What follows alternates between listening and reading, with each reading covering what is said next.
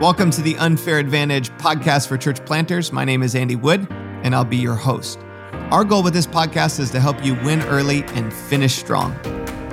Well, hey, everybody, welcome back. We're so grateful that you are joining us again for the Unfair Advantage podcast. Today, we're going to have some fun together learning from Ray Johnston, the founding pastor of Bayside Church just outside of Sacramento. Such a fantastic conversation about momentum, preview services, how to get a great start as a church, so much wisdom. I was listening to this conversation. I could not take notes fast enough. So I'm excited to re listen to the conversation with you. Now, before we jump into that conversation, though, I want to make sure you know about our host, uh, Food for the Hungry. Food for the Hungry is partnering with churches to help people who are in poverty. They have some great resources and would be a great organization to partner with if you go to fh.org. Also, uh, we are partnered together with the Art of Leadership Network and the Art of Leadership Academy. And the Art of Leadership Academy is putting together a bunch of resources to help church planters and pastors go further faster. Uh, this has been founded and started by Carey Nieuwhof. So if you go to the artofleadershipacademy.com, you can sign up there. Carey's put together some great resources there. And we do want to say thank you for partnering with us on this podcast. Also, uh, we're partnered together with the Ascent Leader. The Ascent Leader was founded by Sean Morgan. Uh, the Ascent Leader excels in cohorts and several different podcasts from leaders in living rooms to craft and character. And all of their information can be found at theascentleader.org. And in particular, uh, you can get more information about the cohorts there. And I'll talk more about that on the back end of our time together today. Now, let's jump into this great conversation with Ray Johnston. Well, hey, everybody, I'm here with Ray Johnston, the founding pastor of Bayside Church and also the president of the Thriving Churches Network. Ray, it's great to be with you today. Hey, you too, man. Good to see you, by the way. Yeah, it's it's going to be fun to talk about church planting. But uh, before we go there, I'd love to hear a little bit of uh, what you're working on right now, what you're excited about, and where God has you. Oh man, um, we could do a whole podcast on that. Um, we everybody everybody's sort of going let's reopen. And i we have told all the churches we get to mentor um, let's not just reopen okay? Um, let's rebuild better than it was before it shut down. And I, we i just generally felt like covid is like this once in a 120 year opportunity to change the church. Mm-hmm. i mean you know, before when you try to change the church you get shot at. Now i you know I mean, the church has already already been messed up. So it's a little bit like let's dream up and let's let's rebuild the Christian church more biblical, more compassionate, more unleashing of compassion, younger, more relevant. I mean, it's a chance to rebuild and just just to dream some dreams. So that's occupying a lot of our time. And um, and the other thing is this: we've we've sort of gone COVID killed more than COVID killed a whole lot more than people. Mm-hmm. Okay. COVID killed everybody's ability to dream. COVID killed most people's ability to think there is a future. Mm-hmm. COVID has destroyed unity in the church. Okay. I mean, we're the divided states of America, and the Christian church is now a divided thing when the guy we follow called us to be mm-hmm. one. Um, and so we've started, we've started dreaming along like, like pastors um, need to learn to breathe again, hope again, live again, and lead again. How do we help them do that? Okay, um, you know, four million people have quit their jobs every month for the last nine months. That's never happened in history, and and a lot of them are pastors. And so we're going, there's huge changes. And so you start dreaming, going, what kind of church do we need to rebuild um, in order to reach this whole new generation that has been shell shocked by 24 months of craziness. That's really good. By the way, and the other thing, Andy, is this we, we talked about this a little bit earlier. I was, I have been really concerned about the Christian church's relationship to the Bible. Okay. I mean, the, the Bible can survive being banned, burned. It's outlasted every critic it's ever had. However, the Bible doesn't do well when Christians do two things when they ignore it or change it to make it more politically correct or support their political causes. Okay. And, and so we came into this year, and we actually did this with almost no with almost no um, notice. Uh, we got up and announced in six weeks we're doing a Bible conference, and I mean it was like a global Bible conference, and um, and ran it su- every night, Sunday night through Friday night. And I thought, man, man, maybe nobody's going to come. It was packed. Other buildings were packed. We had multi, we had remote parking, and um, and we we threw it online. It went to oh gosh, it went to 35 countries, every state. And I and I went, man, I th- for some reason people are starving for the Bible. Mm. And I think that's a really good sign. I just think it's our job to give it to them. Yeah, that's really good. What were some of the things that came out of that that you you're excited about? Oh, part of this is this. We part of that was we realized people are starving for conferences. Mm-hmm. Uh, for some reason, COVID trained everybody to stay home. Mm-hmm. I mean, I, I, don't know about you. We're not 100% back yet on any of our campuses. Uh, matter of fact, most, most churches aren't 100% back, especially if they have a church near them that basically replaced Jesus with Trump and played politics and stole some of the Republicans. Okay. They tend to do a little bit better on that kind of stuff, um, depending on how they handle that. Um, we're not 100% back. People are our, our, by the way, our children's stuff is, our youth stuff is broken record, but it's not, so we went, you know what? Let's, let's actually work on creating something that when it be, being in the building is so life changing, it makes it worth it to get off your couch. And so some of that is we're going, the worship's got to be more intense. The spirit of God's got to work more in people. We've got to unleash more of God's word. Um, we changed a ton of stuff. Um, you know, like instead of one sermon, we do a message on the weekend. We're actually doing book studies. So we're, you know, we're in the gospel, we, we're in the gospel of Mark. Um, the we did we did the Gospel of Mark. We're in First Corinthians right now, and but we started a thing called the Wednesday Bible Wednesday night Bible study, and anything that we don't cover on the weekend, we tape and put it on a Wednesday. Thousands of people are tuning in that thing. We can't. Wow. And so I, it's really an interesting season for the Christian church. Um, and so I, which I think the opportunities to do some really cool stuff are, are there. But we've got, and we've got, I'm an old guy um, we have got to make sure that we don't create something that isn't biblical. Mm-hmm. You know, like I know a lot of people going, we're just going to do an online church, okay? Which I would love to do because it's so much easier. And you have, to, you have to deal with people, all this kind of stuff. Problem is, who visits these people? How do they get?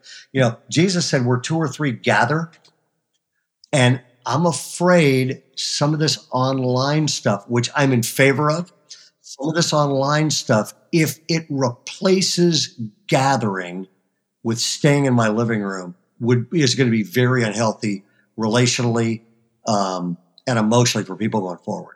And yeah. not the church at its best. Yeah, yeah, that's so good.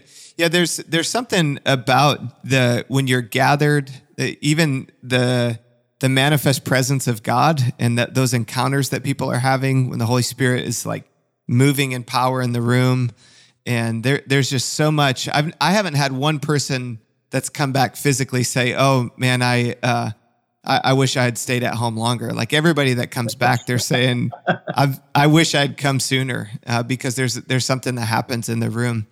Um, I'd love to talk a little bit about your. So you, when did you guys actually launch the church? What year? Oh man, whatever 25 years ago was 96, okay. 97, somewhere in there. And um, and um, and it was started. I did not want to be a pastor. Um, you got to be crazy to be a pastor. I call them the three A's. You get too much attention, too much affection, and too much attack, and none of that's good. And and we and I was having a great time writing, traveling, training, mainly mentoring and traveling leaders and and speaking. And we had two copycat teenage suicides in Granite Bay. And four people began to pray that God would raise up a church that would attract teenagers. And it's, it's, it's kind of a cool longer story, but that, that over six months caused me to get in and caused us to launch Bayside. Wow. Now, it seems to me from from what I know about you is that you are you're pretty entrepreneurial, fast moving, kind of zero to one. Uh, has that been your mojo since you were young, or did that start to emerge later in life? No, no. You know, it's funny is it's it's come about later. Now, if you would talk to my wife, she'd go, "Well, he's always driven his car that way." Um, but, but the when I take the strength, have you taken Strengths Finders? I have, yeah. Yeah, if you're watching this, go take it. It's online. You grab it. It's it's fascinating. It'll give you your five top core strengths. My number one strength is maximizer. Okay, that's good. Which is really fun because I like like I walk into churches to consult, and I'm in the worship service, all that kind of stuff, and the only thing I'm doing is going, how could this? This is amazing. How would it? How would you make it even better? I'm kind of wired like that. I do that with like our sermons, even the way we prep sermons. We prep sermons as a group, and then you give it on Saturday night, and everybody everybody beats it up. So by Sunday morning, it's better. And and so when we launched the church, I went, I went. I don't know what's going to happen, um, but let's at least dream some big dreams. Mm-hmm. And uh, another way to put it is this: I actually believe three things happen in this order. Okay. Um, nothing great ever happens without fresh vision. Mm-hmm. Okay? Fresh vision for the future. And by the way, that's chapter one and everything in the Bible. Joshua, here's fresh vision. Nehemiah 1, here's fresh vision. Fresh vision comes to people that have hope. When somebody's hope level, it's why I wrote a book on hope. When somebody's hope level rises, then they have the condition where they can catch fresh vision, which makes amazing things. Okay. Now, to get hope, you've got to recharge your spiritual batteries. So I actually think when somebody's spiritual batteries get recharged, then their hope level rises. And when that happens, they catch fresh vision God and off they go. Mm-hmm. And so I'd say this I'm not sure I've ever dreamt that big or moved that fast, but the more my spiritual batteries get recharged. And, and by the way, you have spiritual batteries, emotional batteries, leadership. Ba- Andy, I'm glad you're doing this. This will recharge people's leadership batteries. When your spiritual batteries or your batteries get recharged, your hope level rises. Then you can catch fresh, bigger vision, and then you're off to some great days. I mean, you know, every great thing that ever happened in the Bible started with fresh vision. Mm-hmm. And so, so, and, and the older I've gotten, I'm more, I'm going, what, you know, what do we got to lose? Let's go after it. Mm-hmm. If somebody had asked you on day one, uh, what what would it look like if it went as well as it could five years from now? What would you have said?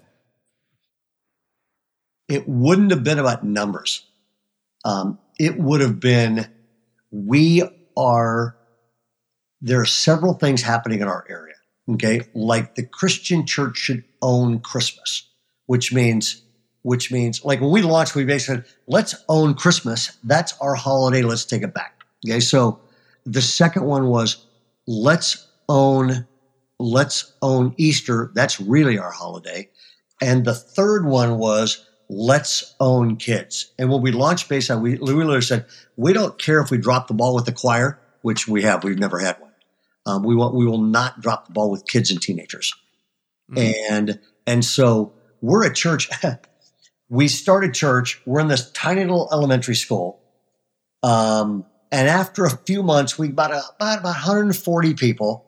The elementary school is the ugliest thing you've ever seen. It's lime green walls. Our stage was was six milk crates and a piece of plywood. That was our stage. Okay. We had we had a music stand that we used for the quote pulpit. And then you're too young to even know what this is. We had an overhead projector that they put song slides on and um, matter of fact, the denomination sent us 200 hymnals. We gave them away, and used one of them to prop up the overhead projector. And and we start we start this church, and and it goes to about 130, 140 people, and it's about it's I don't know, I think it's eight to ten weeks old, and summer's coming, and I get up in front of our whole church, and I say, we the kids and teenager thing we said we want to own kids and teenagers okay? Uh, matter of fact if somebody is taking notes write this down. Whoever wins the kids wins. There it is. Whoever wins the kids wins your community. Whoever wins the kids wins the future.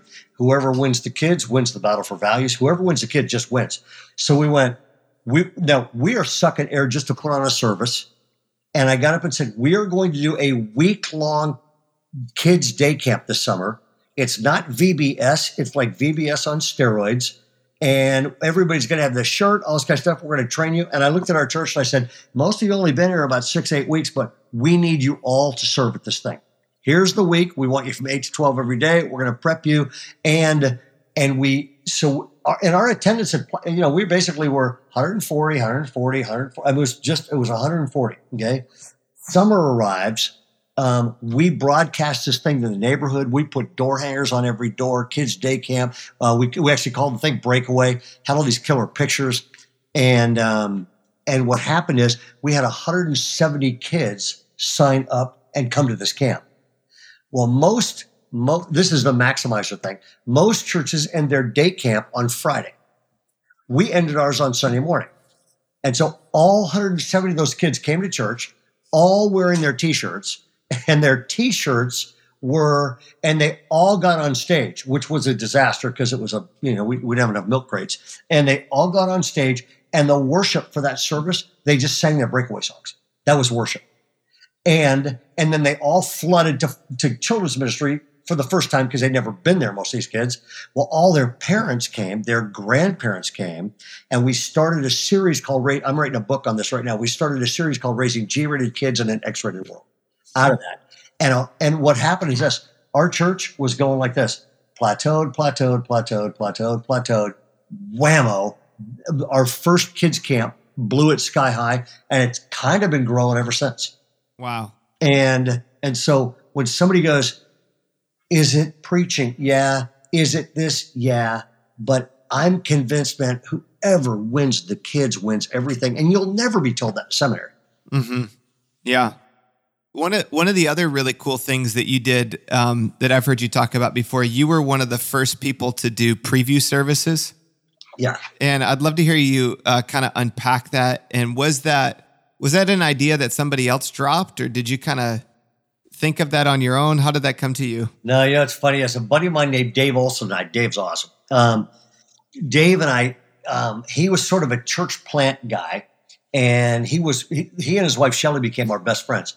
We would just sit around and invent stuff, and so you know the when we coach people, we tell them church planting should be in four stages. By the way, if you're watching this and you're going to plant a church, write this down. Um, stage one is core group gathering. Okay. And that's where you're going. Uh, we're just gathering a core group and we're meeting people, doing whatever. Um, stage one is core group gathering. Then stage two is core group development. That's where you develop the core group, you train them, and you train them. You figure out who's doing children's, train that, all of this stuff. Okay, and and you train them. Okay, and then stage three, we call it preliminary worship.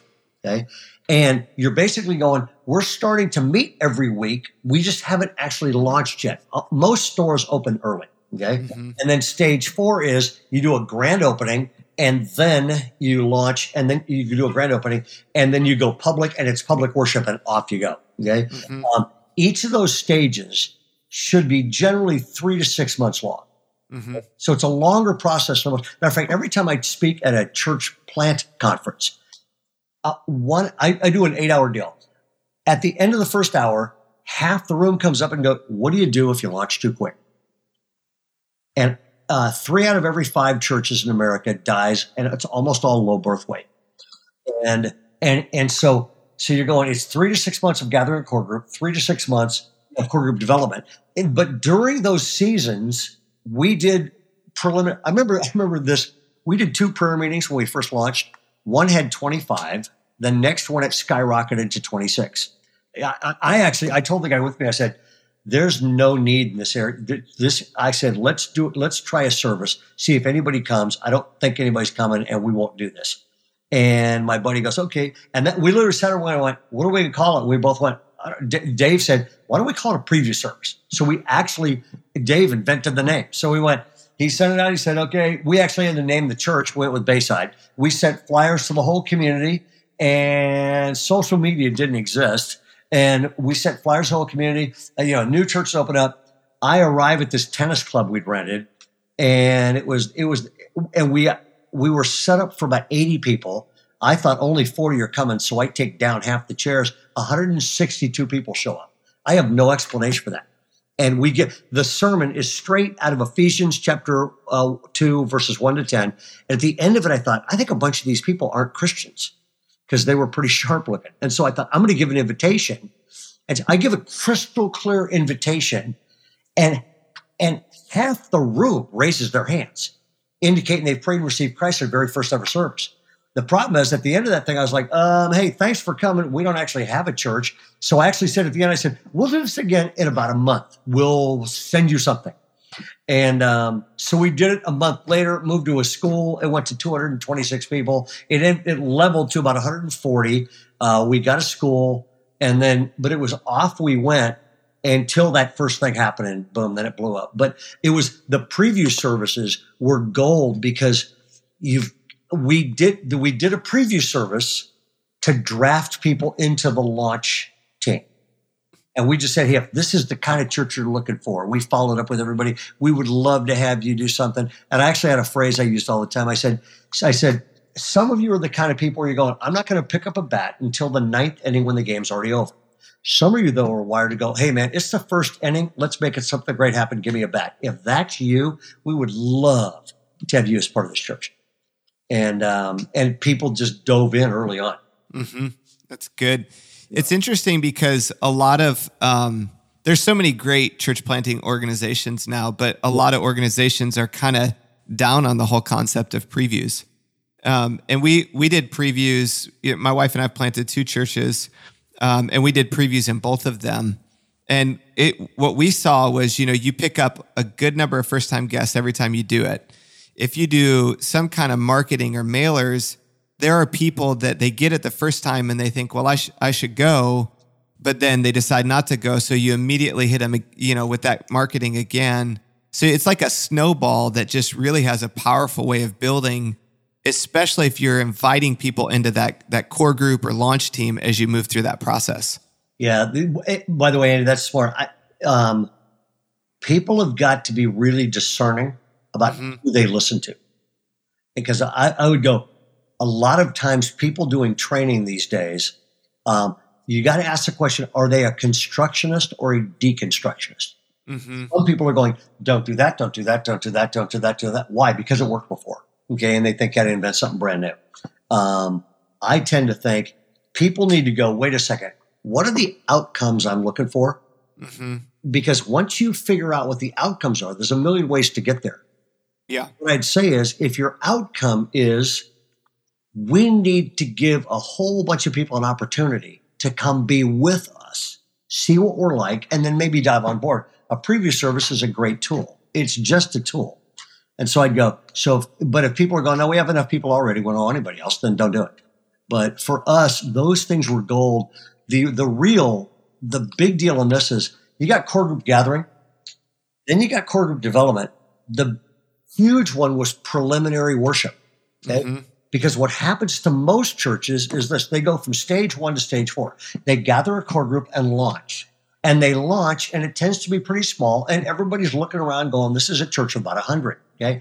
And there's nothing wrong with that as long as that's what you aim to stay at. Yeah. Uh, when we launched we had 100 and something people. Um, but i actually took those four stages and put them in the program every week and i would get up and i would say hey, this is incredible, people. We haven't even launched yet. We haven't had a grand opening. We're not in public worship yet. This is preliminary worship, and we already have 140 people. Mm-hmm. It's a huge psychological momentum difference in having 140 people as part of a launch team, or that's our church. Yeah.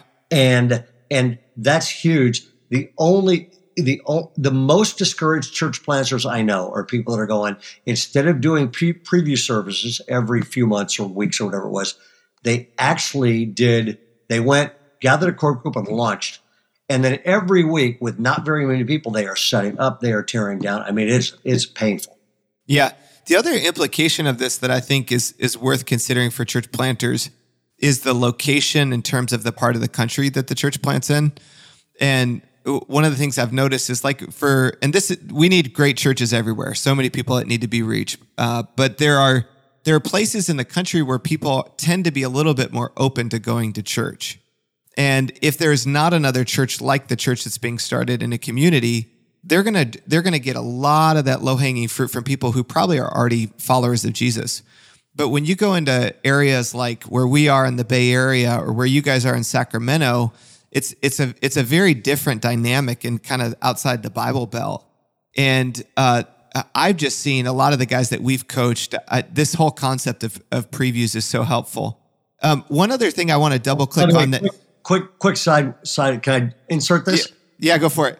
People come to, to guys like you and I, and they go, "I want to do what you do." That happened to you?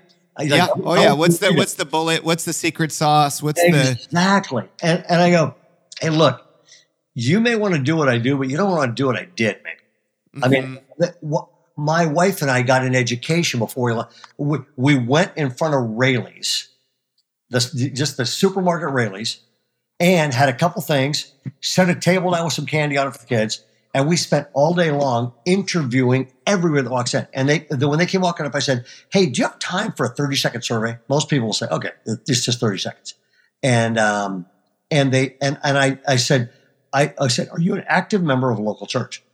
And if they, if they said yes, I said, great, keep going there, have a great day. If they said no, I said, you're obviously a really smart person. Why don't you go to church? And man, I got a day long earful and I took notes on every single thing. Mm. And then the third question I said was, is there anything a new pastor in this community to do if they started a church that would attract somebody like you? And all of them had an answer. Okay. Sometimes the answer was nothing, but a lot of them said, if you will help my family, if you will help my kids, if you, you know, it was, it was, it was basically help my family and help my kids. Mm. And so when people start thinking about what kind of church should we launch, I don't know if you saw the movie Darkest Hour, the Winston Churchill movie. Oh yeah, yeah, yeah. yeah. Oh man, when the king went to him and said, "Go listen to the people," hmm that's a really good thing to do occasionally. And I, I mean, I didn't want to stand in front of Raley's looking like an idiot for eight hours, but we did, and we got. We, it, it was like an education. hmm Yeah, that's that's good. The that tenacity in conjunction with the teachability. The uh, the other thing too that is so evident, you know, the confidence. There's a, there's a unique balance between confidence and humility. And what what hope would produce is if I truly believe that the gospel is good news, and I truly believe that the tomb is empty, and I truly believe that God will build his church and the gates of hell will not prevail against it, then I lead differently. So I lead with more confidence, not based on my capacity, but based on the fact that I'm joining this eternal mission Yep. that nothing has been able to stop for 2,000 years. Yep. Yeah, that's smart. I think there's a couple live wires. If you hook them together, you get a lot of power. Um, it's confidence and uh, humility. Mm-hmm. If and and and by and large, most strong leaders like me, like you, like maybe folks like, um, if somebody's a strong leader, they need to learn to listen. And and and the and so um, matter of fact, my wife and I, when somebody goes, "Okay, Bible says husbands ahead of the home," what does that mean, Ray? And I mean, uh, maybe you get to pick out the TV. I don't know. The but I'm going, I'm going. My wife and I, we, I same thing with home and church. We have the green light model, which is if I think something's God's will and she doesn't, I haven't heard from God yet, and vice versa. When we both get green lights, all of a sudden there's unity. We go forward. Great things happen. Um, when I'll put, we'll put our staff in a room and we'll go, what are we going to do? And we tend to not go forward unless the lights turn green. And, and when they turn green, then you go. Um, same thing. We formed a core group pretty early. Like we had monthly core group meetings. Okay. And most of the time I would ask the core group questions. I would give them, you know, like the, the, the we just, matter we just did this a few years ago. I said, I'm going to get our congregation involved in involved in the sermon process more. So I passed out about two pages of future message series. And it, it was things like Unleashing Hope was one of them. Um, Satan's Greatest Lies was one of them. The Book of Rome was one of them. Um, Major Lessons from Minor Prophets was another. I, I literally said, let's listen to our people. So we passed it, we passed it out to everybody and said, vote on three of these and we will tell you what your top three vote getters are and they will become the next thing. Okay. Mhm. Yes, we will preach those three series in order. Man, people's engagement with the thing went sky high. Um, same thing, like when somebody comes in and goes at Bayside for momentum, what would the what's the most important thing you do for momentum? I'd say that's easy. People support what they help create Mm, that's good. and and what I it took me a long time to learn this, but this alone there's there's shared vision or that's a vision that's shared. And I spent too many years going out, coming up with vision and coming back and sharing it, which meant I had to talk everybody into it and they felt manipulated. If I get them in a process where we discover the vision together, then it's their vision too. And because they support what they create, they'll serve, they'll pray, and they'll give to make it happen. And so mm-hmm. the most important two days a year for us were these years. We would get about a hundred of our core leaders. And we did this, we probably did this for 15 years. We got a hundred of our core leaders. And I said, I want you on Sunday night and Monday night and maybe Tuesday night if we need it. Okay. So all Sunday afternoon, Sunday night, and, my, and I said, if you can't come to the whole thing, don't come. And by the way, we, we looked for three different groups. We looked for, for opinion leaders, financial leaders, and ministry leaders, people that were shouldering responsibilities. So we got the really 100 core people in the church together. And we put them at, we put them around tables and and we asked questions of them. We said we usually asked five questions. Question 1 was what are we going what should we do in the next year and a half to 2 years to reach our community for Christ? Question number 2. What are we going to do to disciple our people? How do we grow our people deeper spiritually? Question number 3. How do we how do we get people who are seeking God to serve God? How do we get people actually serving and using their gifts? Question 4 was what are we going to do to unleash compassion in our community and around the world? And question 5 is got any dreams? And they it, they would around a table, and then we also did a whole bunch of celebration stuff. Um, by the way, this takes an hour to train somebody to do, so this is a overview. I know. I'm I'm I'm so glad this is being recorded because I can't write fast enough. Yeah, this this I, there's a whole bunch of other stuff you do in this day that maximizes it. Okay, um, but what we did was we would around tables we would have we would give them all a big pad of post-it notes a huge pen, and we would say, now your table only gets five ideas out of this whole day. What are the top five things about those five questions? What are the top five that you're going, we, God wants us to pursue this? And you write one on each piece of paper and you pick the most passionate, persuasive person at your table and you send them up. You got a line of these people down there and they all put them up. Okay. And then they, like a lot of times they'll categorize, they'll, there's different, you know, it may be 50 things on kids or teenagers or let's launch whatever it is. And then you give everybody five green dots and you unleash them. You say you can put all the green dots on one category. You can put all the green, you can spread them out. You can buy them from people if you want. And, and I stand back and in living, I love this moment. In living color, I watch the stuff that's on the hearts of God's people turn green. Mm. And then, and then I usually do this in somewhere around four churches a year. I go in and I, I just did this in Placerville. I, you lead these people through this process.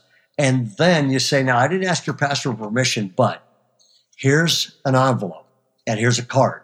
Okay. And I'm going to challenge you all to give above and beyond what you normally give in the next 30 days, a huge sacrificial gift to this church because this is going to these these three to five new things they're going to cost the church. They don't have the money in the bank; they've already done it. Uh, we did it in Marin County a while back, and people gave I think it was three hundred seventy five thousand dollars in thirty days above their time. And they hired two pastors and launched two brand new things, and this church started growing for the first time in a decade. Wow. And so, but it's funny. People support what they help create. That's massive. And I kept coming up with vision, going home and selling it. The Matter of fact, that got so ingrained in me. Um, we do a Thrive conference up here. The smartest pastors, they bring teams, they bring their staff, and they bring every. I, when we were about year three, we'd grown to about a thousand people. We were meeting at a uh, at a high school, and um, our people started going, "We're getting too big," and they were whining about all kinds of stuff. And n- none of them ever seen a big. They hadn't seen a church this large, much less anything else. And so Willow Creek was the only game those days. And so I called Willow Creek and I bought a I bought 35 tickets to their leadership conference, kind of by faith. Stood up in church, described it, and said, I'm taking a team of people. If you'd like to come, this is going to be amazing, blah, blah, blah. You got to pay your own way. You got to pay your own flight. You got to pay your own hotel. We'll all be in a hotel together, but we're going to go to catch fresh fish. All 35 sold out. So I bought 35 more. I bought 35 more. And I took 105 people from Bayside on year three to Chicago in February, which is never God's will. And it's the and wrong we, direction. We oh, no kidding. And we went to this leadership conference. They walked in and they went 120 acres, a lake.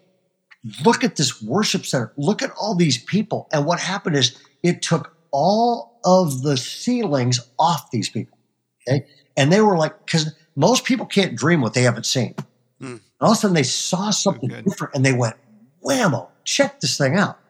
And I kept meeting with them there. Like I brought Hybels in for like 15 minutes, said, Hey, talk about this. I kept doing that. Same thing happens at our Thrive conference up here. And, and the, but then you take those people home and dream mm-hmm. because all of the ceilings have been blown off and they'll dream. And we came back and it's never been the same. It's so good. Most people, the only thing they've ever seen is the church they're in and they can't imagine anything bigger, which means they don't pray for it or pay for it to happen. Mm-hmm. But once our people saw something big, now if you're a pastor, you got to be secure to do it because this is 20 something years ago. I know they were all sitting there going, you know, if we could just leave Ray here and bring that Hybels guy back, we'd be in better shape.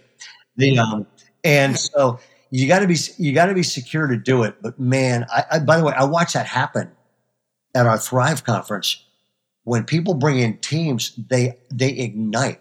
The other thing is they're like locusts; they steal everything. Every brochure is gone. Every everything's gone. It's kind of a cool thing. When's your next Thrive conference? It's uh, May five and six. Matter of fact, if you have, if you or anybody listening has any needs, send them to Andy and then get them to me. We are we are re-envisioning the whole thing. We basically the way we've done Thrive before is we're going.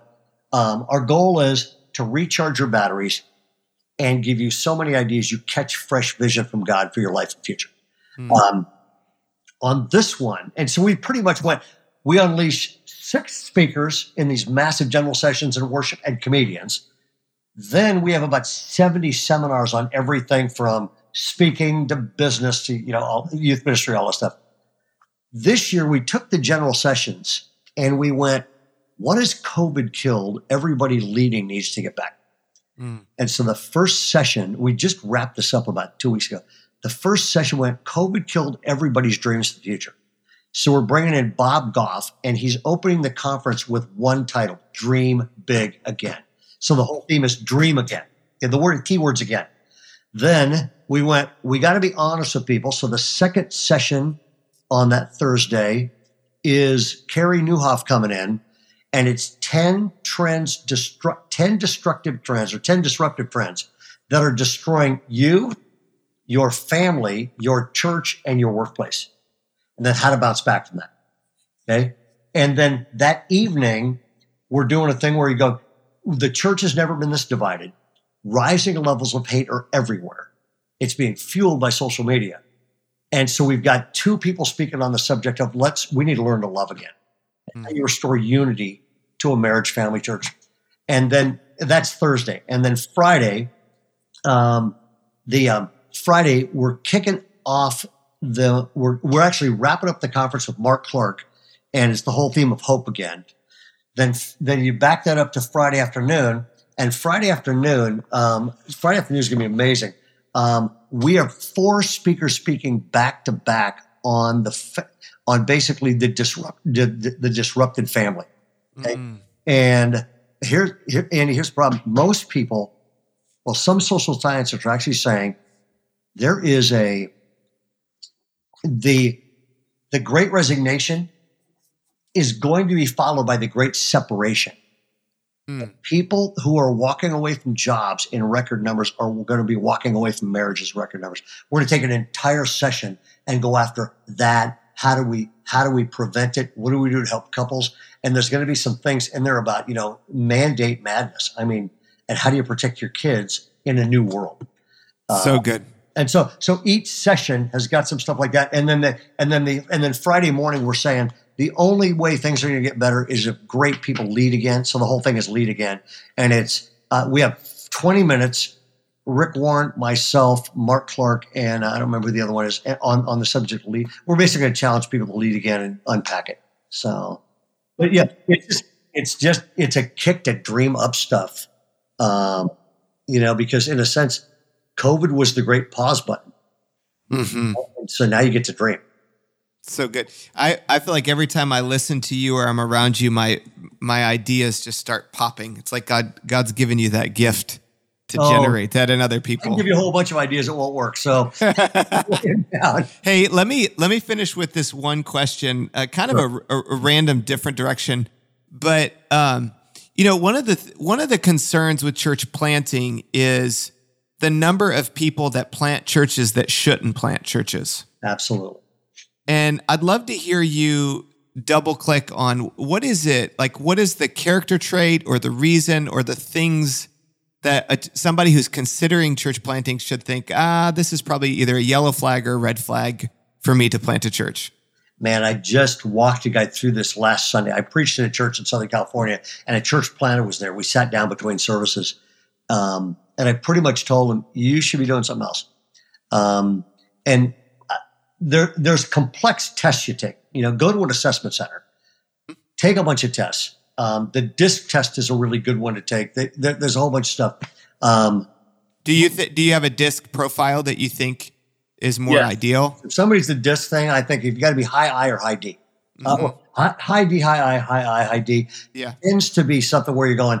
Uh, what's funny is I broke it. I, I sort of took the whole thing and broke it down differently because we have so many leaders around here.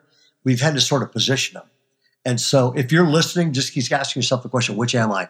Um, if you're wired to lead, you wake up in the morning and you ask, you reach for one of four things first. Okay. You reach for a steering wheel to lead and direct, or you reach for a microphone to speak. Okay. Or you reach for people to care about them, develop them, connect with them. Or you reach for a laptop to organize the whole thing and to make sure it's done in a God honoring way and right. Okay. So leaders tend to grab one of those things first but then they, most leaders grab more than one. Okay. Most people are really good at two or maybe two and a half. Okay. And, and by the way, if you break it down, like, you know, Bill Hybels, obviously he reached for a steering wheel first. John Ortberg reaches for a microphone first. Okay.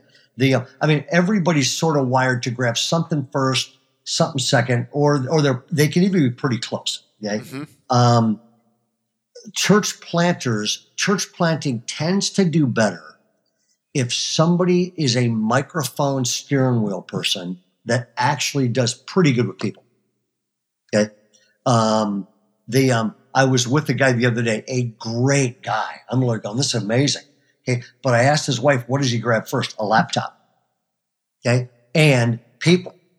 And I'm going, man, somebody else should be casting vision and communicating, firing everybody, and you should be making sure everybody's doing well. And in a sense, he's a great staff guy, you know. Mm-hmm. Um, and so, but it is really, it is really going. And, and my advice to everybody is, do most what you do best. I mean, mm-hmm. if, if, you're going, it, then you'll be much happier. You'll be much more effective. Way too many people climb the wrong ladder, mm-hmm. only to figure out it's the wrong ladder. Yeah, so, like, which ones do you grab first? Uh, I grab the steering wheel first and the microphone a close second. Yep. And then I'm, I'm guessing you're good with people too, because I, I, like you. Well, I, I, I'd like to think so, but you know, not not everybody likes me. Well, anybody leading anything, who was it? John Maxwell said, "If I'm leading, I'm going to make somebody unhappy every day somehow." Yeah, people people who don't do their jobs usually don't like me, but that's not a bad thing. well said. Uh, well said. Yeah, this has been so good. I feel like we've gotten about four or five uh, seminars out of this one hour here. So, Ray, thank you so much for helping us with the Unfair Advantage Church Planting podcast. You are right on the front end of this thing, and we we said from the beginning we want to help church planters win early and finish strong. That's and great. there was an there was enough in here to chew on for a really long period of time. So thanks so much, Ray. That's great. Thanks, Andy. By the way, if anybody wants a free resource, all they have to do is grab their phone and text the word refuel to 56316. We have a daily three or four minute devotional that goes out basically to lift leaders. And um, it actually, it's kind of cool. It goes all around the world. It'll get texted you every morning at seven in the morning. Awesome. And Thrive Conference is uh, yeah, website. It's May 5, 6. It's Thursday, Friday, first weekend in May. And you can get that online. It's Thrive Conference. Just Google, Google Thrive Conference, yeah. Bayside Church. Awesome. Thank you so much. Well, what an incredible conversation with Ray. Thank you, Ray, for investing in us. So much wisdom. A couple things I do want to highlight that Ray talked about. Uh, he talked about this idea of preview services. We found previews here at Echo when we started to be incredibly helpful. And a part of what makes previews successful uh, is previews are an opportunity for people to preview your church. And people who maybe aren't ready to be committed, they'll, they'll come to a service, they'll check it out, and you can invite those people into a launch team. So we did a series of four previews before we launched our church, and then we had comeback events. After the preview services, we invited people into those comeback events, and those comeback events became the foundation for our launch team. Now, there are a lot of different ways to start churches, but in more unreached areas uh, where people are typically not church, we have found this to be a very fruitful way of getting the church off the ground. The other uh, thing I would love to harness from Ray's wisdom is this idea of working together in collaboration with others. And I have found in my journey of leadership and watching literally hundreds of other church planters, one of the most crucial decisions a church planter makes is the people that they put around the table with them on their team. And when you get in a room and you're planning, you're strategizing, you better you you better hope that you've got the right people in the room with you.